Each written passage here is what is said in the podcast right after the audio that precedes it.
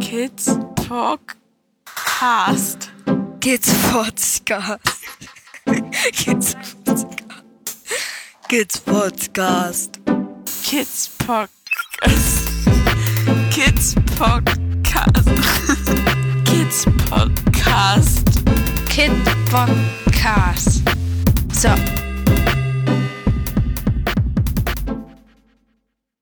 Hallo, die Sozialpädagogin. Hallo, schönen guten Abend. äh, du hast heute Abend auf Twitter ein bisschen rumgemeckert. Und Ja, ich war eventuell ein bisschen wütend. ja, und da ich deine Tweets schon immer verfolge und es ja auch so ein bisschen in unsere Podcast-Richtung geht, hatte ich das schon lange mal vor und ich dachte sofort beim Schopfe packen die Gelegenheit. Dankeschön für die Einladung noch einmal. Oh ja, das wird sich dann zeigen. Wahrscheinlich willst du nachher gar nicht mehr. Nein. Ich bin ja ganz harmlos.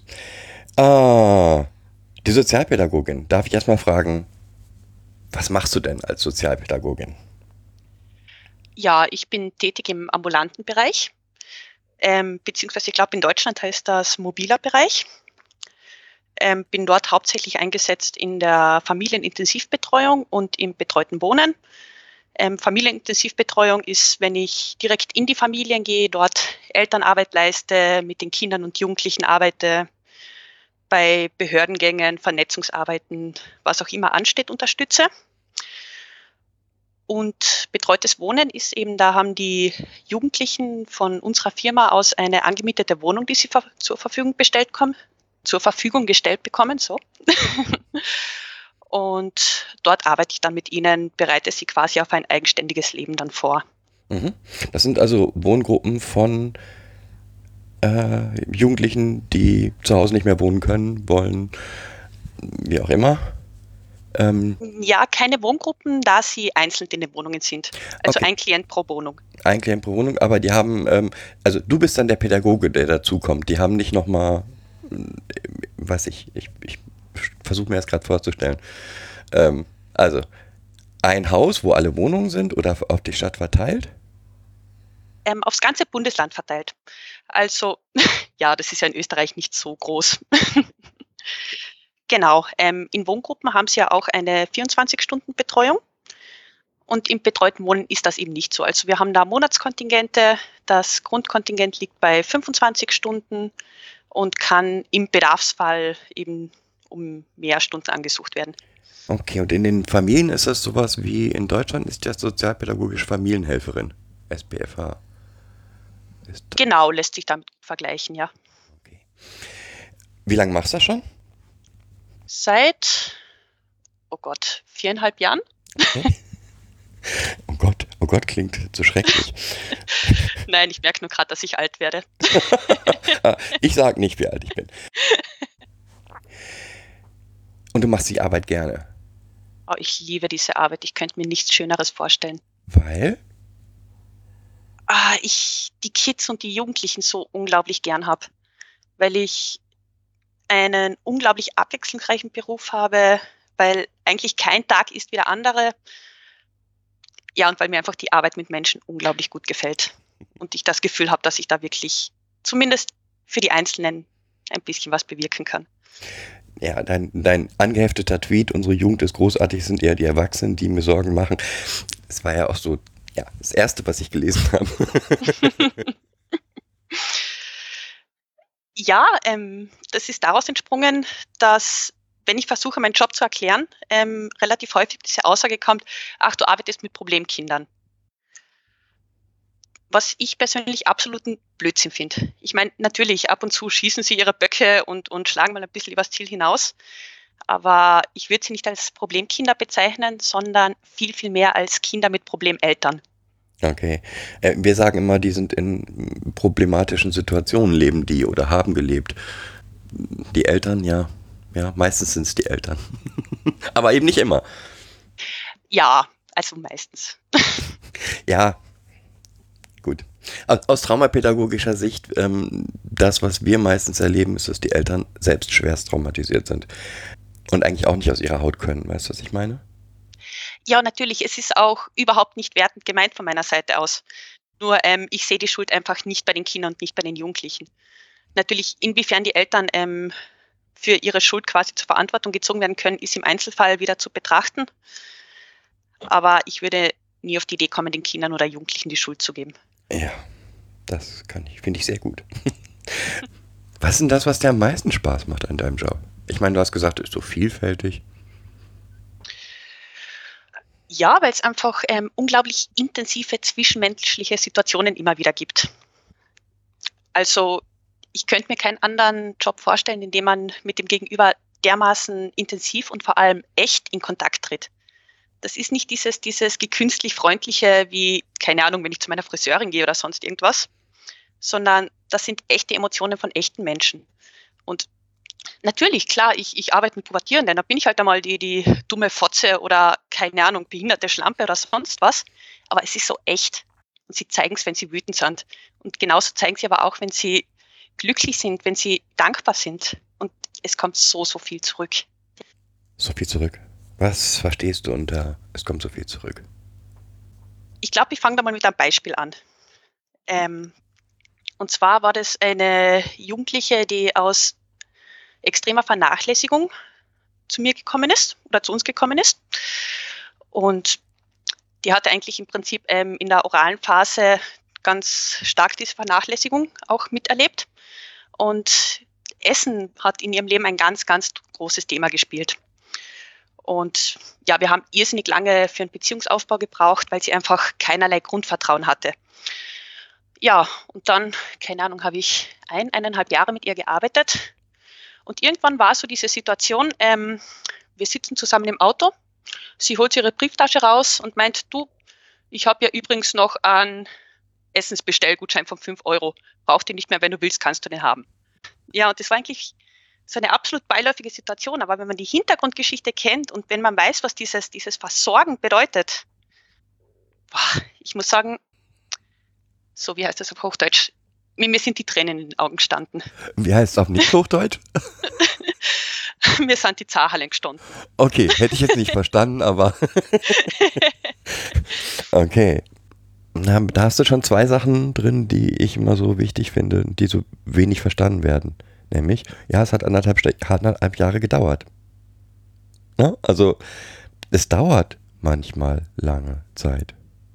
Ja, natürlich. Sie hat mich ja getestet wie sonst was. Also im Prinzip das erste halbe Jahr durfte ich ihre Handynummer nicht haben. Und wenn sie Kontakt aufnehmen wollte, dann hat sie mich angerufen über das Handy einer Freundin oder eines Freundes und auch nur dann mit unterdrückter Nummer, falls ich das irgendwie von der Polizei orten lassen will. Mhm. Ja, dann haben wir Treffpunkte und Termine ausgemacht und ich bin halt dann hingegangen und ich bin so oft versetzt worden. Und jetzt im Nachhinein hat sie mir mal erzählt, ja, hin und wieder hat sie sich irgendwo um die Ecke versteckt und hat mich beobachtet. Hauptsache, du ob warst ich, da.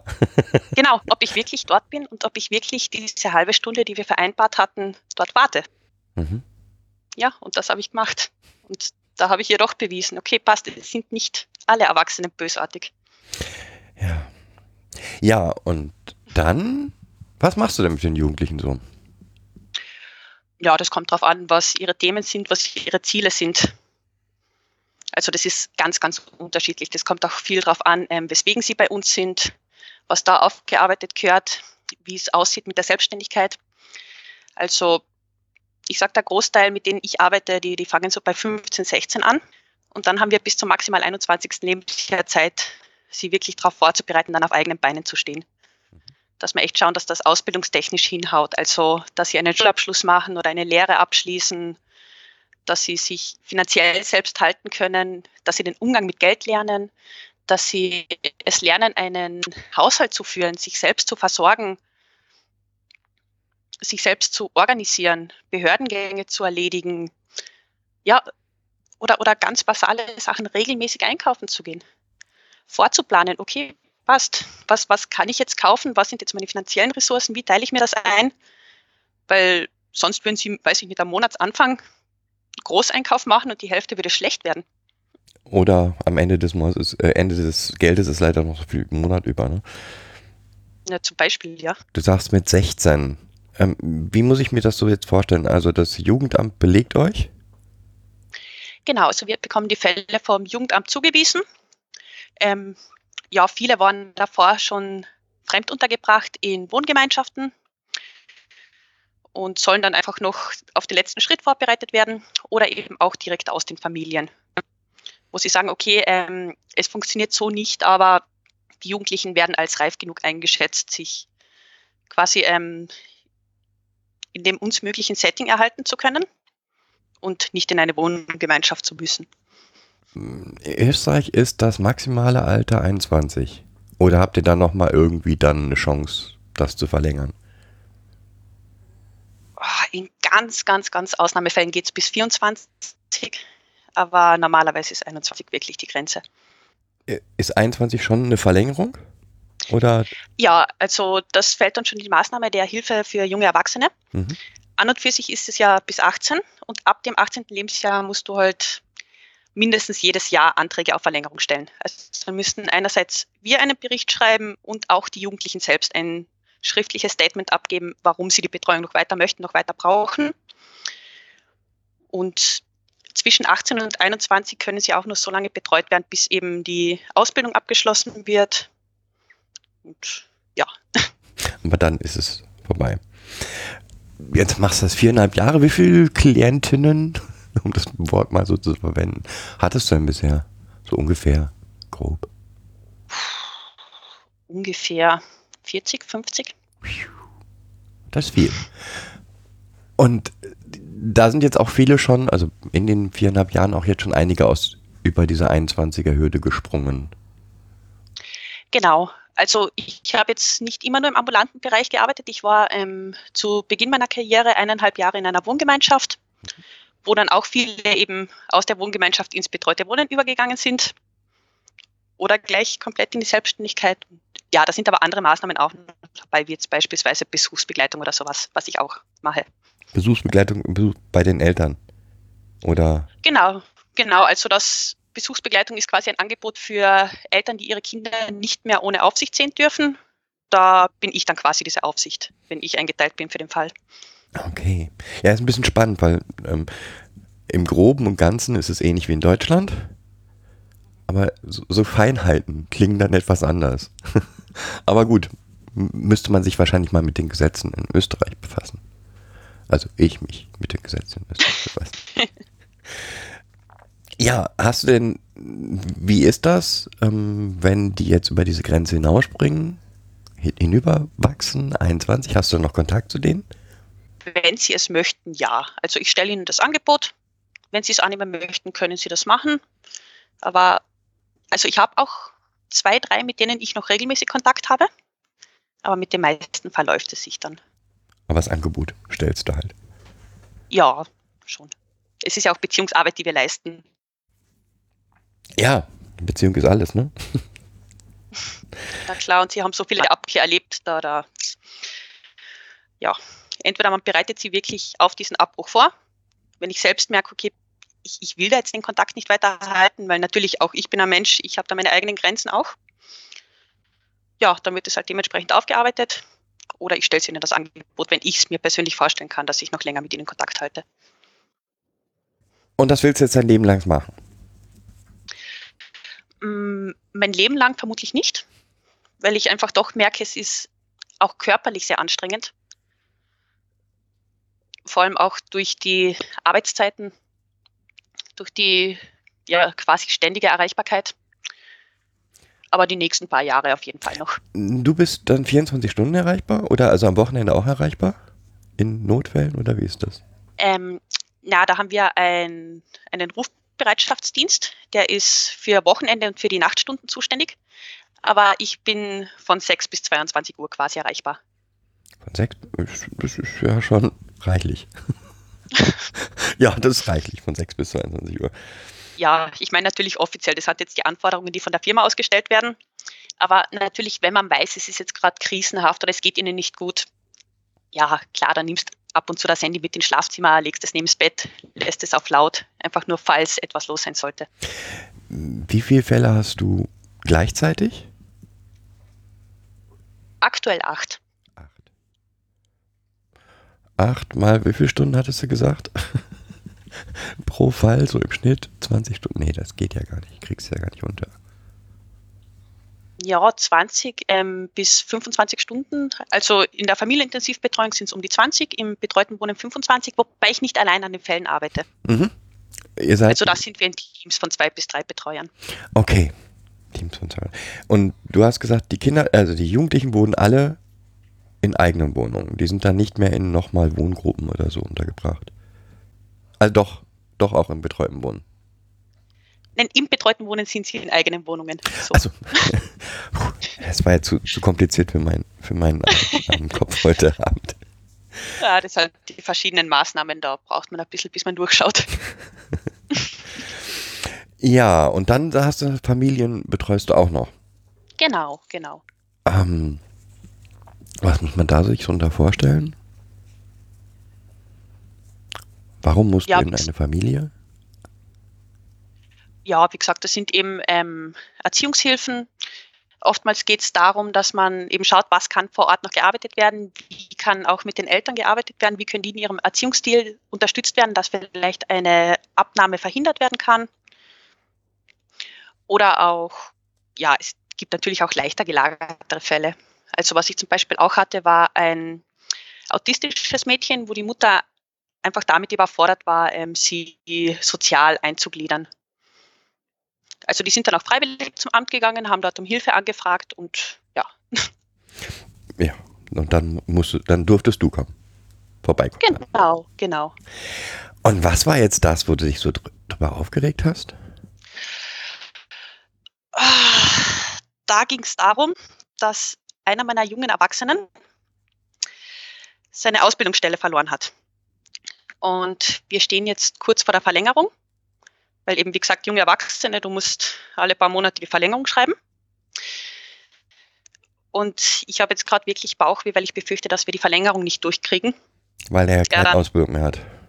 weil er keine Ausbildung mehr hat. Wobei eben die laufende Ausbildung eine Voraussetzung ist, dass er die Wohnung übers 18. Lebensjahr hinaus behalten darf.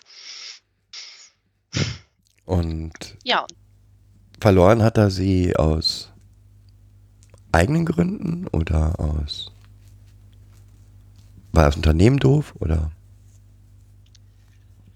Mm, Natürlich, er hat seinen Teil dazu beigetragen, was aber natürlich auch mit seiner Hintergrundgeschichte zusammenspielt. Äh, das war jetzt auch nicht irgendwie abwertend gemeint, sondern ähm, einfach nur reine Informationen. Ja, ja, na klar, klar. Ich überlege nur, ähm, wie weit ich da gehen darf, dass ich den Datenschutz nicht verletze. Nee, um Gottes Willen.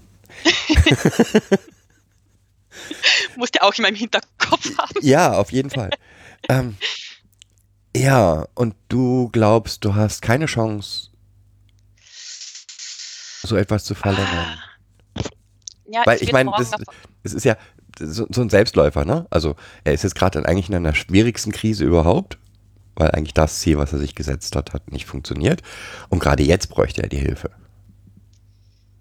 Ja, natürlich, aber die Auflagen sind nicht erfüllt und es wird morgen ein sehr, sehr interessantes Gespräch am Amt.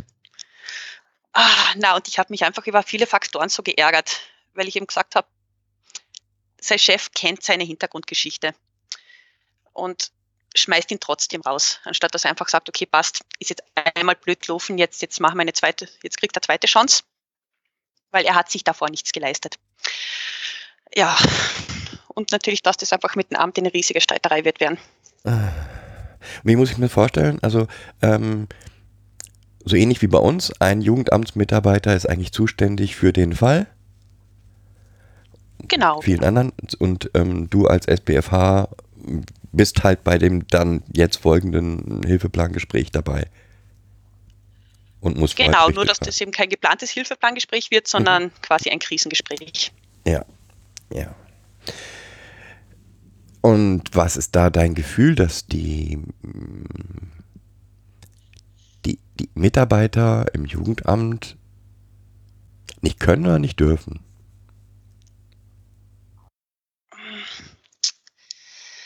Ja, das Problem wird wirklich, dass es rechtlich sehr, sehr knapp wird. Natürlich, es, es gibt Sozialarbeiter, die sich da teilweise sehr aus dem Fenster lehnen, machen aber nicht alle. Und ich sage natürlich, da kommt es dann auch stark auf ihn drauf an, wie er sich dort morgen präsentieren wird. Ja, Wie alt ist der? Der ist jetzt 19. Ja. Oh. Und das heißt, du hast jetzt schon einen ausführlichen Bericht geschrieben oder, oder gehst du da ohne Bericht hin? Ähm, nein, ich schreibe eine Stellungnahme, eine aktuelle. Und natürlich, den nehme ich da morgen mit. Die ist gerade in Arbeit. Und dann störe ich dich jetzt bei der Stellungnahme schreiben, um Gottes Willen. Okay, bitte, ich habe noch die ganze Nacht Zeit. Ja, also ich weiß, wie lange Stellungnahmen manchmal dauern, weil man dann doch an dem und jedem nochmal rumfeilt und es nochmal verändert. Ja, natürlich, es steht und fällt mit der Formulierung. Ja. Du hast gesagt, die Jugendlichen kommen auch aus Einrichtungen zu euch. Was für Einrichtungen? Heime oder Pflegeeltern oder alles? Können prinzipiell alles sein, wobei ich sagen muss, Pflegeeltern habe ich persönlich jetzt noch nicht erlebt. Ich weiß jetzt gar nicht, die sind, glaube ich, auch bei euch, bis sie volljährig sind, oder wie handhabt ihr das? Ähm, also in Deutschland ist es so, bis sie volljährig sind, beziehungsweise bis die Maßnahme beendet wird. Das kann ja immer sein. Ne? Also Gericht kann ja jederzeit entscheiden, das Kind geht zurück oder ne?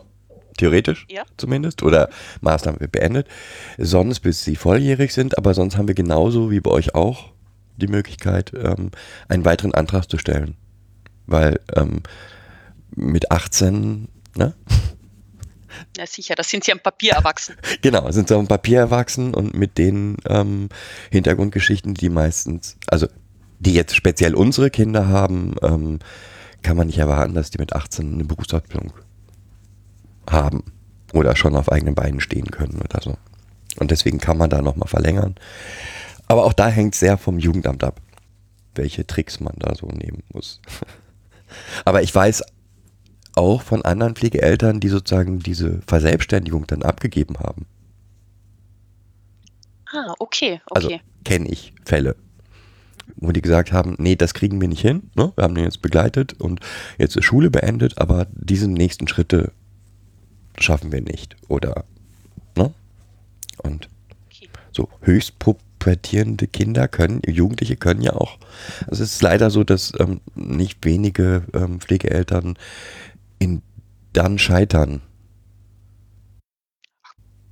Pubertierende können anstrengend sein. Ja, es, es, sagen, es sagen Menschen, ich liebe die Pubertät. Aber es gibt andere, die finden das anstrengend. Ja, ich würde es halt spannend bezeichnen. Also, ne, wenn, ist, ich glaube, es ist was komplett anderes bei dir als bei uns. Ja, also ich begleite diese Kinder seit sie drei sind, so ungefähr. Da ist die Pubertät nochmal was völlig anderes, finde ich.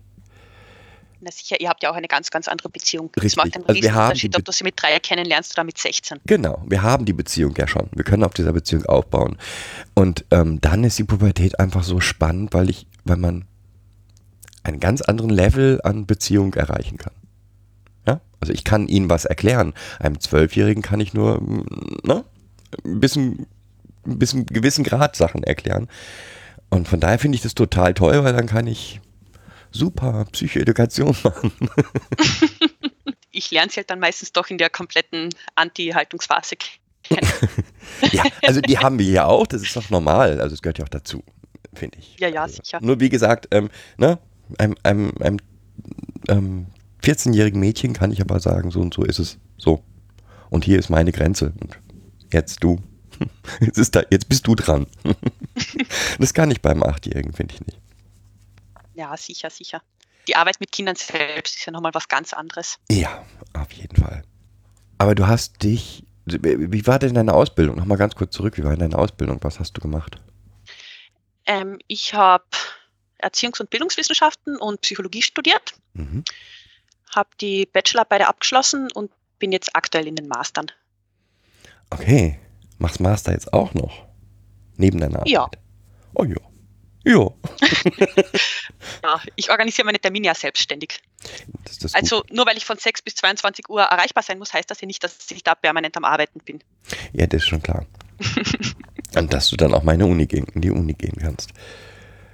Genau, das sind dann einfach Fixtermine, wo ich jetzt sage, keine Ahnung, Hausnummer, Montagmorgen von 9 bis 11.30 Uhr habe ich keine Zeit, da gibt es einfach keine Termine mit mir. Ja, aber trotzdem, also Psychologie und Pädagogik. Genau, Und in beiden machst du jetzt einen Master. genau, ja. Dann wäre ja auch vielleicht Psychologe nochmal, Login nochmal was. Ja, also ich werde dann auch demnächst die Ausbildung zur Psychotherapeutin beginnen, habe jetzt auch das Propedeutikum schon abgeschlossen. Wobei ich weiß, in Deutschland ist der Ausbildungsweg da ein bisschen ein anderer. Das macht ja nichts. Genau, also in Österreich ist ja so, du hast eben das Propedeutikum als Vorstufe zur Psychotherapieausbildung. Und wenn du das abgeschlossen hast, kannst du dich fürs Fachspezifikum, heißt das, eben in einer der, ich glaube, 23 anerkannte Therapierichtungen sind, kannst dich dann eben in einer von denen bewerben.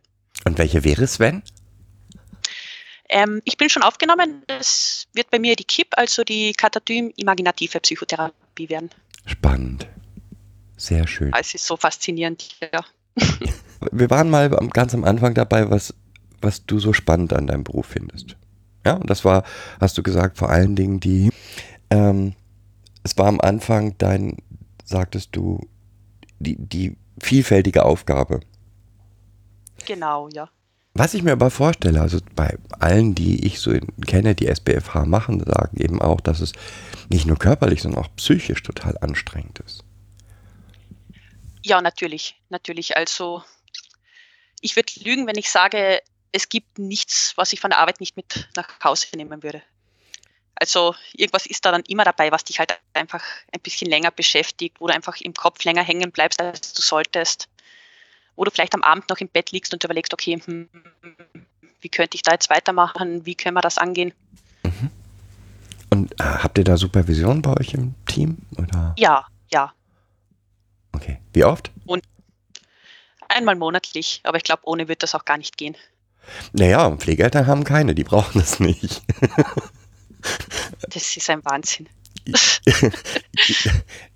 Also ich habe schon eine, weil ich mir sozusagen einen dazu kaufe, aber es ist nicht äh, vorgesehen. Das, das ist ein Wahnsinn. Ich meine, es, es braucht ja den, den Austausch. Mhm. Das ist ja ganz, ganz wichtig. Und eben auch dieser, dieser kollegiale Austausch. Deshalb finde ich ja auch Teamsitzungen, Fallbesprechungen, sowas so irrsinnig wichtig. Weil natürlich, man hat einfach selbst seine eigenen blinden Flecken. Und wenn man da nicht in Austausch geht, wie, wie soll man die bemerken? Wie soll man daran arbeiten können? Die Frage ist einfach, ähm, was erwartet Amt von dir? So, und Amt erwartet eigentlich von Pflegeeltern satt und sauber. Ja? Also satt und sauber und lieb haben und dann ist, wird schon gut. Ähm, und wir glauben halt, also wir glauben, dass das nicht funktioniert. Oder in Ausnahmefällen funktioniert. Ähm, sondern dass ja, man muss halt mehr machen als nur satt und sauber. Und Ja, na sicher. und das kann ich nur mit Supervision erreichen. Weil, ja, ich, ich, ich brauche halt die Stelle, wo ich sagen kann, ähm, ich kann jetzt nicht mehr oder geht gerade gar nicht mit dem Kind XY oder ich habe keine Idee mehr. Ne? Das, was du auch erzählst. Ja, na sicher, das, das ist ja ganz, ganz wichtig. Ich meine, klar, wir, wir sind alle nur Menschen und jeder stoßt einmal an seine Grenzen. Und ich sage, natürlich ist es nicht immer leicht mit den Kindern und deine Pflegekinder sind ja, glaube ich, auch traumatisiert, ist das richtig? Ja. Ja, Also, natürlich, und da braucht es dann auch fachlichen Input. ja, also das ist ein anderes Thema. Sozusagen, das machen wir ja so auf unserem Podcast, dass wir genau versuchen, das, was wir so für uns erarbeitet haben, weiterzugeben und ähm, auch über diese Probleme zu reden. Aber das, ja, das ist halt so. Also ähm, ich bin der Meinung, dass Pflegeeltern eigentlich genauso einen, ähm, auch ein Background haben müssten wie ihr. Eigentlich. Ja? Nicht in allen Fällen, aber besonders wenn sie traumatisierte Kinder haben, kann das nur schiefgehen, wenn sie nicht wissen, wo, was sie da tun. Na sicher, na sicher. Und ich dir, die Kinder werden ja nicht freiwillig den leiblichen Eltern abgenommen.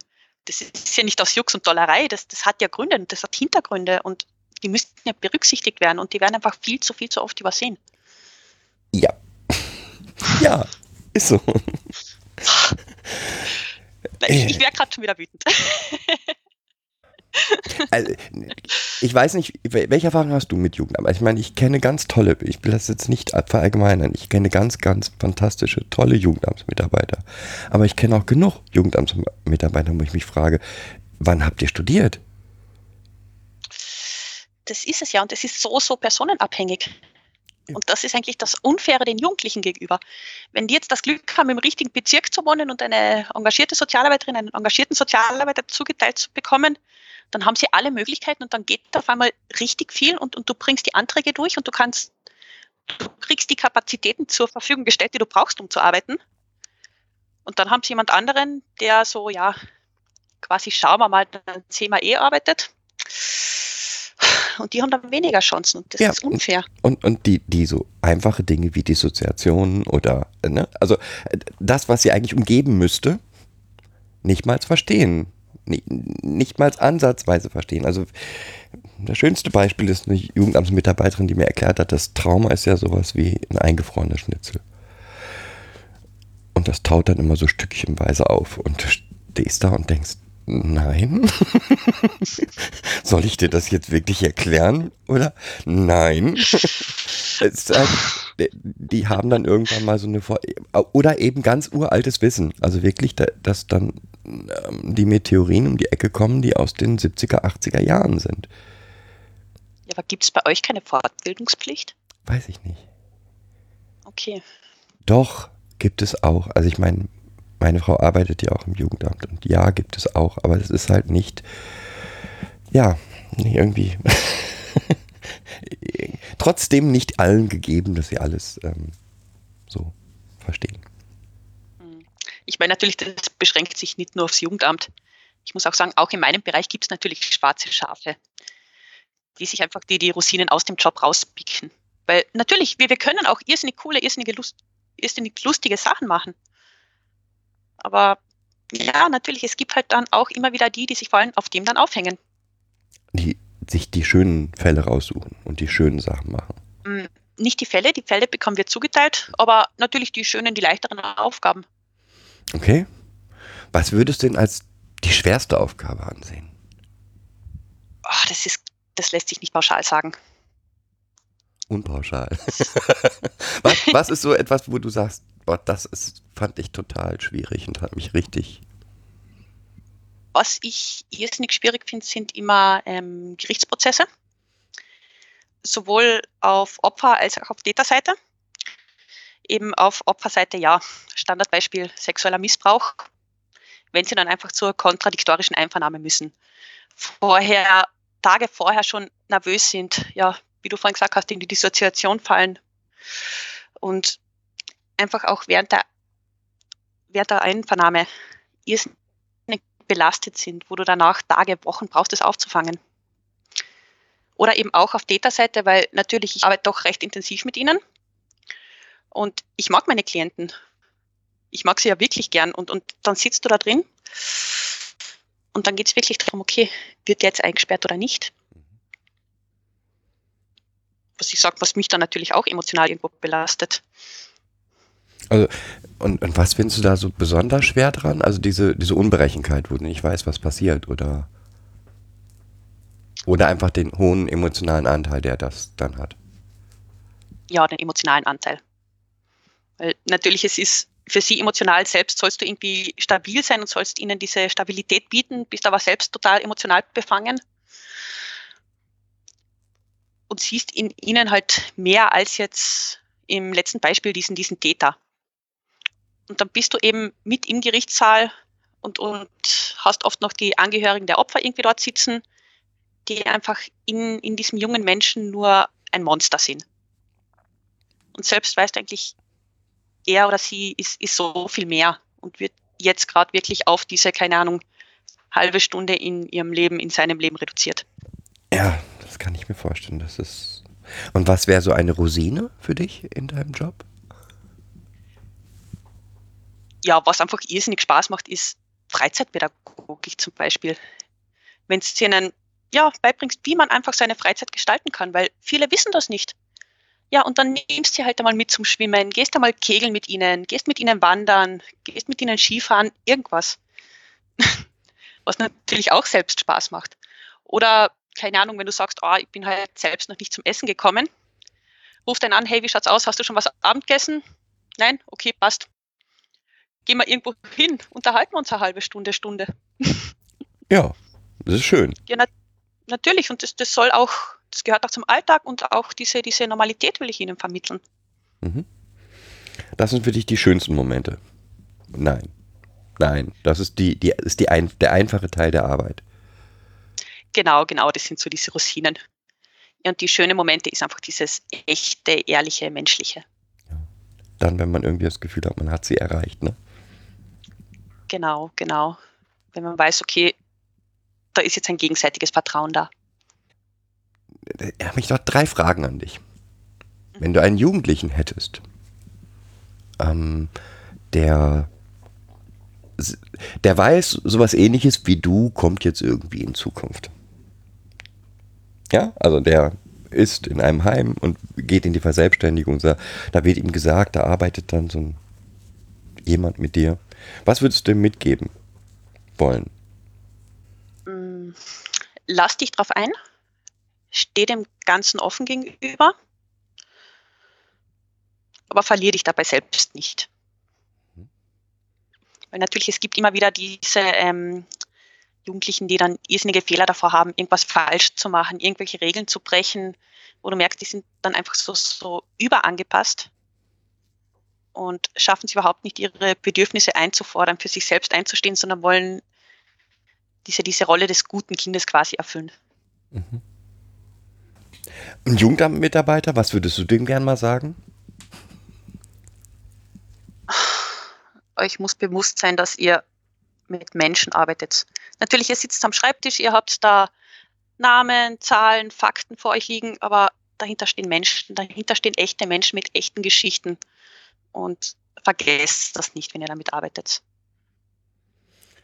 Und zum Schluss, was würdest du Eltern gerne mitgeben? Hm. Warte, jetzt muss ich kurz überlegen. Ja.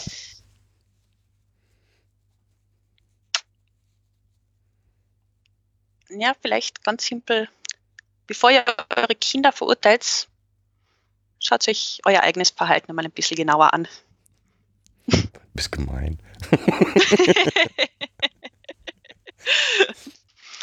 okay, na, dann revidiere ich das. Nein, der ihr ist gut. alles super, ihr habt einfach kleine Monster auf die Welt gebracht und Ja, Pech gehabt. Genau, das ist wahr. Da, so ist das. Ihr habt leider Monster auf die Welt gebracht, das ist euer Problem jetzt. Oder auch nicht, ihr könnt sie ja abschieben. Na, Entschuldigung. Das ja. Aber wird so schnell zynisch in dem Bereich. ah, teilweise schon. Ja, So. du, bist, du meinst jetzt im Gespräch mit, mit Kollegen. Ja, natürlich, natürlich.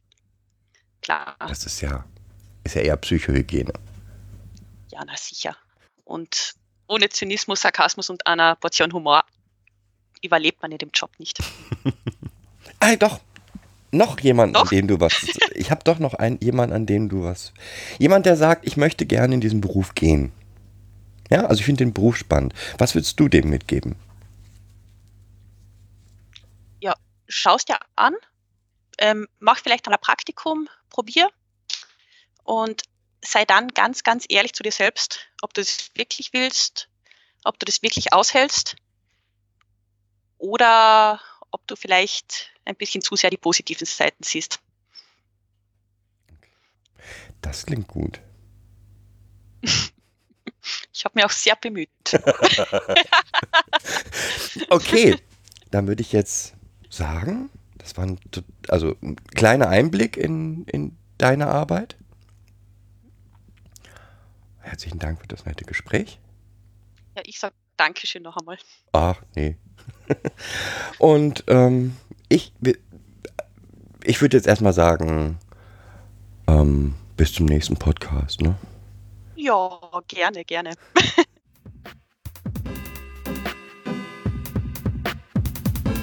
Das war eine weitere Folge Kids Podcast. Danke fürs Zuhören. Show Notes und die Möglichkeit zu Kommentaren unter kidspodcast.de. Anregungen, Ideen und Feedback per Mail an info at kidspodcast.de oder per Twitter an kids-pod. Wenn euch diese Episode gefallen hat, empfehlt sie weiter oder gebt Bewertungen in iTunes oder anderen Podcast-Portalen ab.